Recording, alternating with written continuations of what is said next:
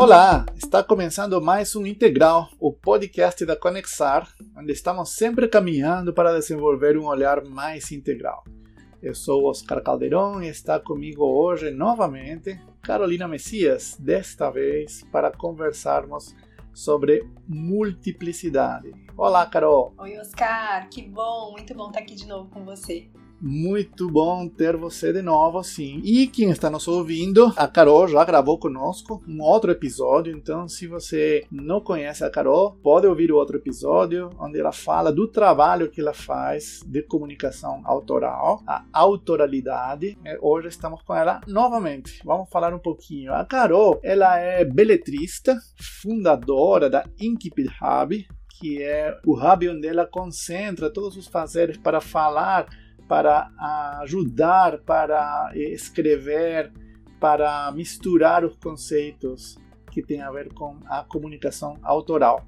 Ela cuida de palavras, da forma e do conteúdo e da autoralidade e da multiplicidade que é o nosso assunto neste episódio do podcast. A Carol, ela é mestre também, é formada em coaching ontológico. Coaching ontológico, ele está baseado numa filosofia, entre outras coisas, que é chamada de ontologia da linguagem. Então tem tudo a ver com o que a Carol faz, né? Cuida das narrativas, cuida do que, que a gente afirma, o que a gente declara, as promessas que a gente faz, como isso tem a ver com o ser que nós queremos ser essa a ontologia da linguagem. A Carol é expert nesse assunto. A Carol também é facilitadora de grupos, ela também estuda a complexidade. Então, está aqui porque realmente essa multiplicidade é a própria Carol em pessoa. Muito bom ter você aqui, Carol, novamente. Que bacana. Você é muito generoso nessa apresentação, Oscar. E expert, eu acho que é uma coisa que eu não, não me diria expert em nada. Mas, assim como você, que eu já sei que você se apresenta como aprendente, acho que eu também sou aprendente, né? Enfim, eterno aprendiz. E acho que essa é uma das qualidades, talvez, para adentrar a multiplicidade. Com certeza, com certeza. Mas é, a Carol é uma grande amiga nossa, é, já colaboramos aí em várias coisas, inclusive Inclusive, é, no passado fizemos um trabalho juntos sobre multiplicidade e nós vamos hoje falar um pouquinho mais sobre esse assunto, né? Eu vou dar uma breve introdução aqui porque é um assunto é, bastante interessante, né? E no livro Seis Propostas para o Próximo Milênio, um livro que reúne aí um, um conteúdo do que seriam as conferências que o Italo Calvino, um escritor italiano, ele faria na Universidade de Harvard no século passado, né, no milênio passado, ele foi convidado para fazer essas conferências naquele ano letivo da faculdade que seria de 85 a 86. Então ele propôs seis propostas que é, tem a ver com um, virtudes, com valores que a literatura poderia e deveria sustentar no próximo milênio, né? O que aconteceu? É, a Carol vai nos contar mais um pouquinho uh, isso que eu, que eu quero que você possa compartilhar para iniciar, né? Que esse livro e, e, a maneira como ele foi colocado tem, tem uma história aí, né? Mas essas seis virtudes, então, elas é, são as seguintes: a leveza, a rapidez, a exatidão, visibilidade, a multiplicidade e a consistência. Né? A Carol escolheu uma dessas virtudes, a multiplicidade, como parte do seu fazer, como aquilo que ela pegou para se interessar e para pesquisar e constantemente está mobilizando esses múltiplos saberes, esses múltiplos recursos né, a serviço dessa curadoria de conhecimentos autorais para as pessoas. Então a Carol traz todo esse, esse conceito de várias coisas da multiplicidade para o trabalho que ela faz no mundo, para o ser que ela é hoje no mundo. Carol, conta para nós um pouquinho. Eu fico super é, curioso, não curioso porque eu não sei a história, mas fiquei curioso no início e fico emocionado até de saber como é que esse livro chegou ao mundo. Conta um pouquinho mais a origem desse livro aí. Bom, é, eu acho que para eu contar a história desse livro, eu também conto a minha história com esse livro, assim. É, é... Os Seis Propostas para o Próximo Milênio foi livro de cabeceira, assim, por muitos anos, porque ele é um livro bem difícil, assim, sabe? É, de de conseguir ler nas entrelinhas e tal. E o Italo Calvino, ele escreveu como conferências, né, para, enfim, como palestras uhum. nesse formato, né, de aulas. Uhum.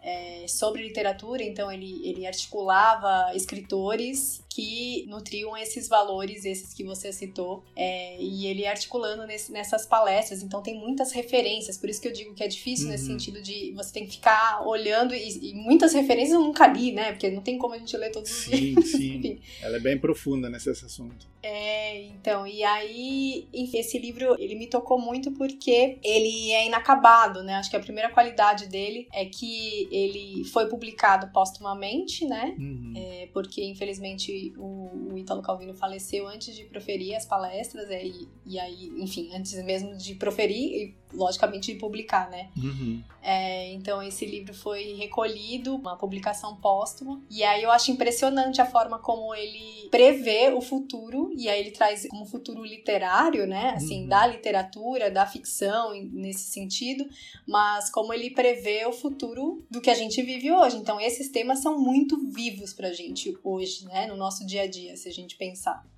É, e ele chegou para mim como um presente. É, eu lembro que a primeira vez que eu li foi com 15 anos, então eu peguei esse livro porque eu achava que ele ia me dar respostas tipo oráculo, sabe? Pro... É. Cinco propostas do próximo milênio. Eu falei, meu Deus, preciso saber disso daqui. O que, que vai ter no próximo milênio? Vou aprender tudo agora. É, vou saber tudo. E aí, logicamente, tive a primeira decepção de não entender nada. E depois eu reencontrei esse livro, é, quando eu tava fazendo a pesquisa de mestrado, numa nota de rodapé de um outro livro. Eu falei, nossa, eu tenho esse livro do Calvino. Porque eu estudei um escritor francês chamado Georges Perec. E aí eu descobri que eles eram do mesmo grupo. Hum. que nem a gente aqui é do mesmo grupo, né? Eles eram do mesmo grupo que era o Ateliê de Literatura Potencial, em que era um ateliê em que eles é, traziam essa qualidade da multiplicidade, da potencialidade na literatura. Então esse livro ficou, e aí, enfim, ele foi a minha porta de entrada para tudo do Calvino, que eu sou apaixonada. Que legal, né? Que história. Um livro que o autor não viu publicado. Inclusive, ele ficou praticamente sem final e o final foi feito de anotações, né, que ele tinha muito muito bacana. Isso tem tudo a ver com, com a multiplicidade, até porque múltiplas pessoas participando de uma obra que hoje é uma referência aí no mundo da literatura, né? Eu gosto quando a gente pensa que essas são virtudes que a literatura é capaz de, de manter é como se fosse assim, capaz de salvar, né? É, o que imagino o Italo Calvino pensava era que no próximo milênio a literatura ela teria um papel de manter, de salvar, de trazer isso como algo vivo para nós nesse milênio. Que, que bacana, né? Carol, o que, que é essa tal multiplicidade? O que, que o Calvino, então, ele nos apresenta como, como esse conceito, como essa virtude, como esse valor da multiplicidade. Como você diferencia ela de outras coisas por exemplo. Uhum. Eu acho que antes de falar da multiplicidade especificamente, acho que eu queria pontuar que o Calvino, quando ele vai falar desses valores literários, ele nunca defende, ah, eu sou a favor disso, né? Uhum. É, ele sempre traz contrapontos. Então é muito interessante a leitura, por exemplo, quando você fala da leveza, ele fala da leveza e do peso. Uhum. Então ele, ele traz esses contrapontos na literatura e como se apresenta, da mesma forma para os outros valores. E acho que o da multiplicidade é quase que um que ele toma partido pelo uhum. fato de, de ser a forma como ele se expressa mesmo é, na literatura, né? Que é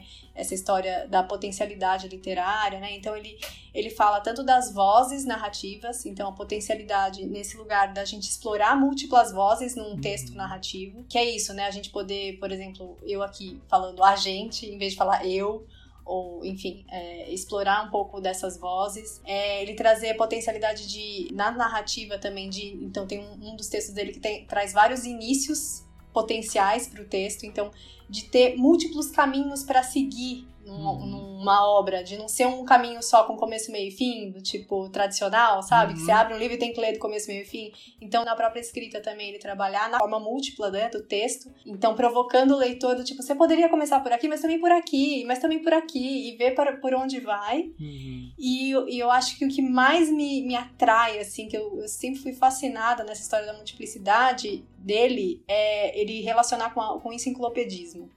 Hum. Que é ele vê o romance como um lugar em que a gente aprende coisas, o romance literário, sim, né? Sim. Não, do tipo a ficção. A, a, ficção é um lugar onde a gente pode aprender coisas. Que é essa história do enciclopedismo, dos hiperlinks, né? Como ele cita de diversos outros autores ou personagens de outros autores. Uhum. É, e como ele reescreve essas histórias. Como ele usa é, recursos de outras áreas. Então, por exemplo, tem um livro dele que ele usa cartas do tarô para potencializar a narrativa. Uhum. É, então é muito interessante. Eu gosto disso, assim, de ver o quanto que outras áreas do conhecimento vão entrando na ficção literária, de modo que se abre perspectivas, né, pra gente conhecer outros mundos, outros mundos de outros campos do saber a partir da ficção. A ficção salva, é uma coisa que nós temos aqui na Conexar aprendido, né, sobre a qual temos discutido aí, nós gostamos também bastante da linguagem cinematográfica, então tem a ver com, com a literatura, com romances, né,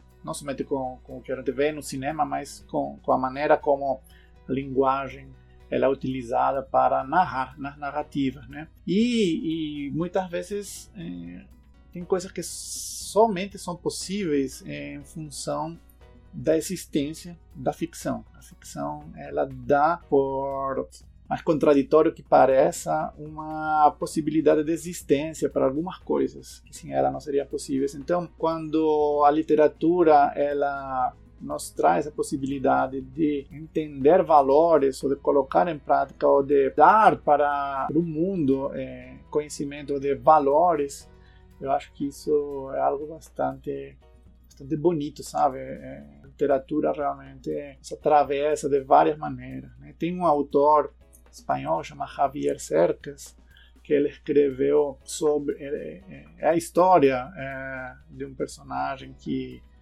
que viveu uma vida que não era dele, que ele passou muito tempo. O livro conta como ele tentou enganar por muitos anos e conseguiu é, todo todo mundo na realidade, né? Ele está falando de uma pessoa lá na Espanha, né? do Henrique Marco, que se passou por judeu, mas não era, e, e, e movimentou, fez todo o movimento, enfim. Mas ele apresenta o livro é, como uma história sem ficção, mas repleta de ficção. Né? Então, ele faz uma diferença entre o que é a memória, entre o que é a história. Que bacana que temos o, o Italo Calvino que você nos traz ele para, para lembrar dessas coisas, né? Ele, naquele livro, ele fala, sim, como você disse, ele faz referência a muitas outras vozes, a outras pessoas, né? Ele fala do Borges, quando o Borges fala um pouco do, das diferentes possibilidades que ele vê para o tempo, né? É, para o presente. Na realidade, nós temos o passado, nós temos o que a gente imagina que pode ser o futuro, mas a gente só vive no presente. Enfim, é, ele traz isso para ver as múltiplas possibilidades do que é, inclusive, o tempo. Né? E, e aí eu queria te perguntar é, como, como nós, seres humanos, poderíamos não ser múltiplos. Né? Como alguém poderia não ser consciente de que eh, na nossa vida existe essa multiplicidade? Você entende de tudo isso? Eu acho que não se ver como múltiplo é quase uma ilusão, assim, é se apegar a uma imagem falsa de si mesmo. Uhum, uhum, é quase se apegar a uma história, né? Tem até um, um, escritor que foi meu professor de ficção na, no ano passado, Jader Pires, e ele fala muito sobre isso, né? A gente tem apego às narrativas. E, e eu sinto que todo, todo momento que a gente cai num lugar de sofrimento, é, do tipo existencial mesmo, é uhum. é porque tem algum apego em relação a isso, né? Então, é quase que a gente estivesse contando uma historinha de que a gente é uma coisa só uhum. e logo não pode. Eu acho que ela barra um pouco a história da potencialidade do que a gente pode ser, né? Então ela cerceia. E aí eu acho que também para responder eu queria trazer a frase do Calvino agora, pode? Claro. Vamos lá. Porque eu acho que acho que tem a ver com isso, assim. Ele fala dessa multiplicidade que somos nós, né? Então ele diz nesse trecho do livro, né? Alguém poderia objetar que quanto mais a obra tende para a multiplicidade dos possíveis, mais se distancia daquele único que é o self, o ser de quem escreve, a sinceridade interior a descoberta de sua própria verdade.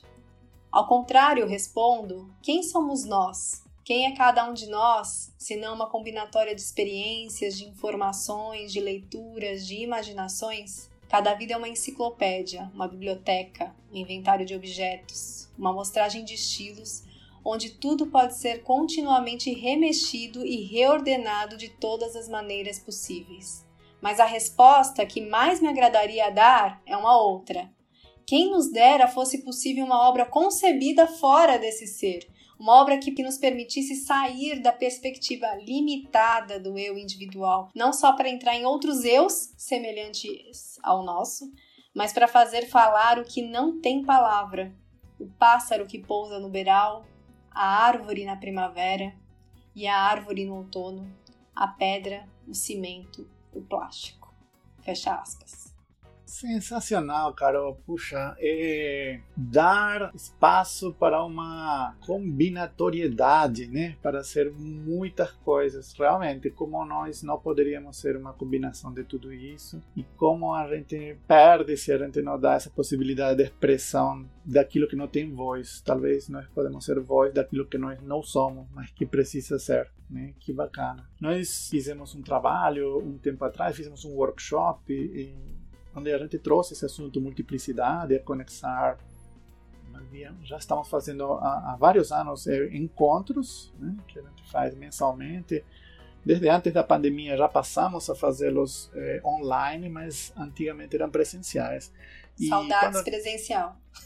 Isso, exatamente e a gente teve a oportunidade de praticar um pouco, né, de colocar em prática é, com as pessoas que estavam lá naquele encontro esse conceito da multiplicidade, de múltiplos olhares, de ver de várias maneiras e de ouvir de várias pessoas ao respeito de um mesmo assunto. Naquela noite, uma pessoa trouxe um assunto para ser é, apreciado, para ter múltiplos olhares. Foi um encontro muito bacana é, e, e eu acho que se a gente der essas oportunidades mesmo para que múltiplos olhares, múltiplas vozes possam nos ajudar e que a gente entenda então que nós somos essa soma de múltiplos eh, inputs, de múltiplos eh, incentivos que, que recebemos todo dia.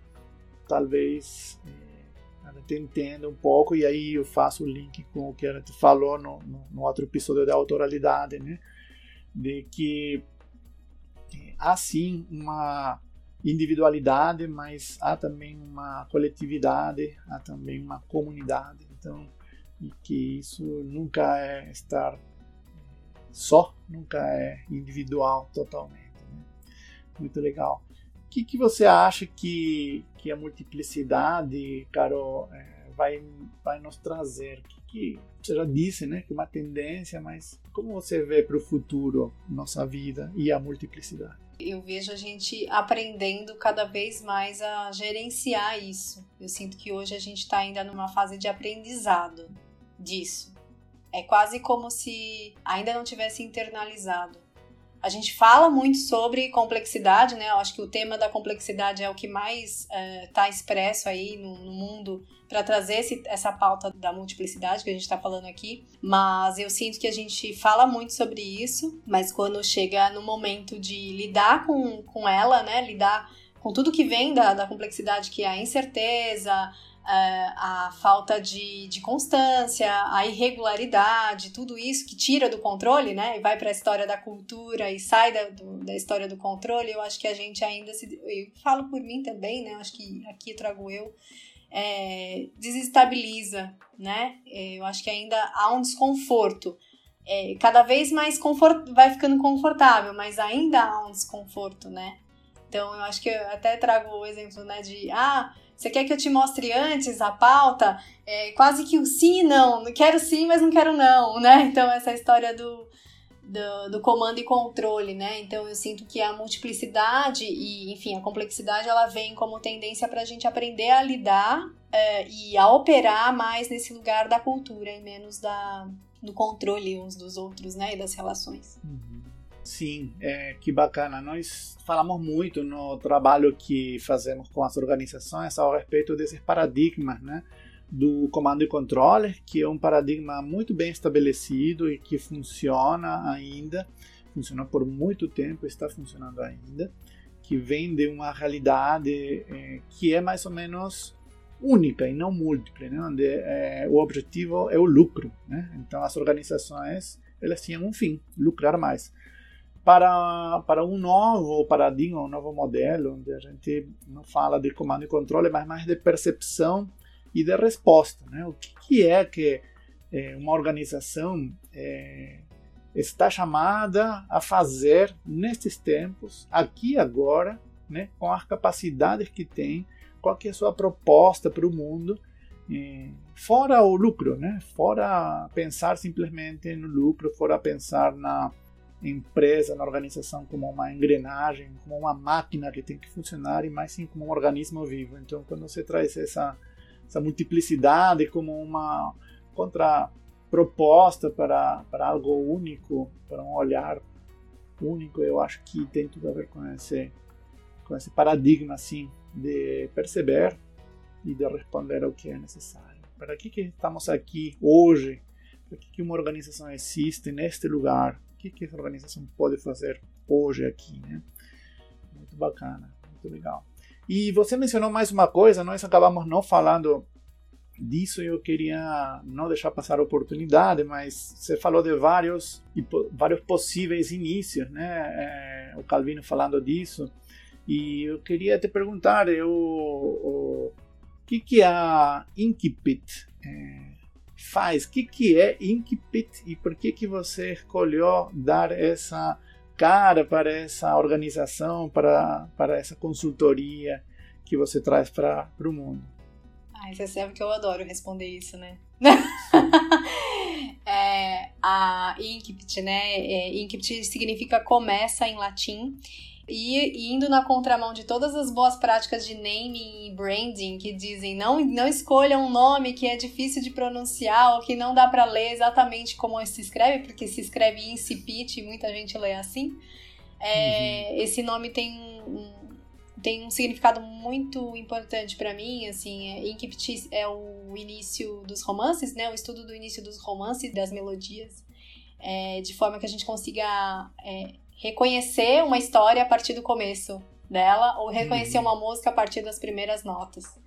Uhum. É, e eu quis trazer esse conceito literário também, né, para o DNA da Inkipt, que é esse espaço para inícios inspiradores, eu sinto que tem uma potência nos inícios das histórias que a gente conta, né? Independente se é um manifesto que a gente vai criar para uma marca, ou se é um livro que a pessoa quer escrever, um artigo, ou orientação de, a orientação de escrita acadêmica, enfim, tem uma série de coisas aí que eu faço, mas eu sinto que tem esse cuidado com o início, né? Esse cuidado com é, essa gestação desse projeto, para que ele nasça com um, não só com um propósito, mas com esse caráter múltiplo que, por exemplo, uma marca ou uma empresa não nasça só com com objetivo de lucro hoje, eu acho que é um serviço, principalmente para empreendedores, né? Quem tem pequenos uhum. negócios é um grande serviço. Acho que a gente uhum. tem que já nascer com, no DNA com a história da colaboração, com a história de é, de que forma a gente impacta o nosso local, a nossa comunidade, de que forma os nossos processos internos estão de acordo com aquilo que a gente acredita também, não só fica na fachada daqui para fora, né, mas dentro também, como que a gente opera. Então eu cuido muito disso, assim. Legal, e não só de não só do início, mas de múltiplos inícios, né? Então, se você que está nos ouvindo está precisando recomeçar, está precisando de uma nova visão de um novo início, é, seja na sua vida, seja na sua organização. A Carol, ela certamente está aí para ajudar. Ela nos, nos ajudou aqui na Conexar, é, com muitas conversas boas e certamente é alguém que nós temos muito apreço e, e, e a gente recomenda tranquilamente, porque a Carol é uma super profissional. Carol, aqui no podcast integral, a gente sempre está querendo desenvolver um olhar mais integral. E nós gostamos de finalizar indo para a prática. A conexar, ela vem de um verbo que é fazer conexões para transformar. Então, nossa pergunta final para você aqui é: como você conexa com esse papo de hoje?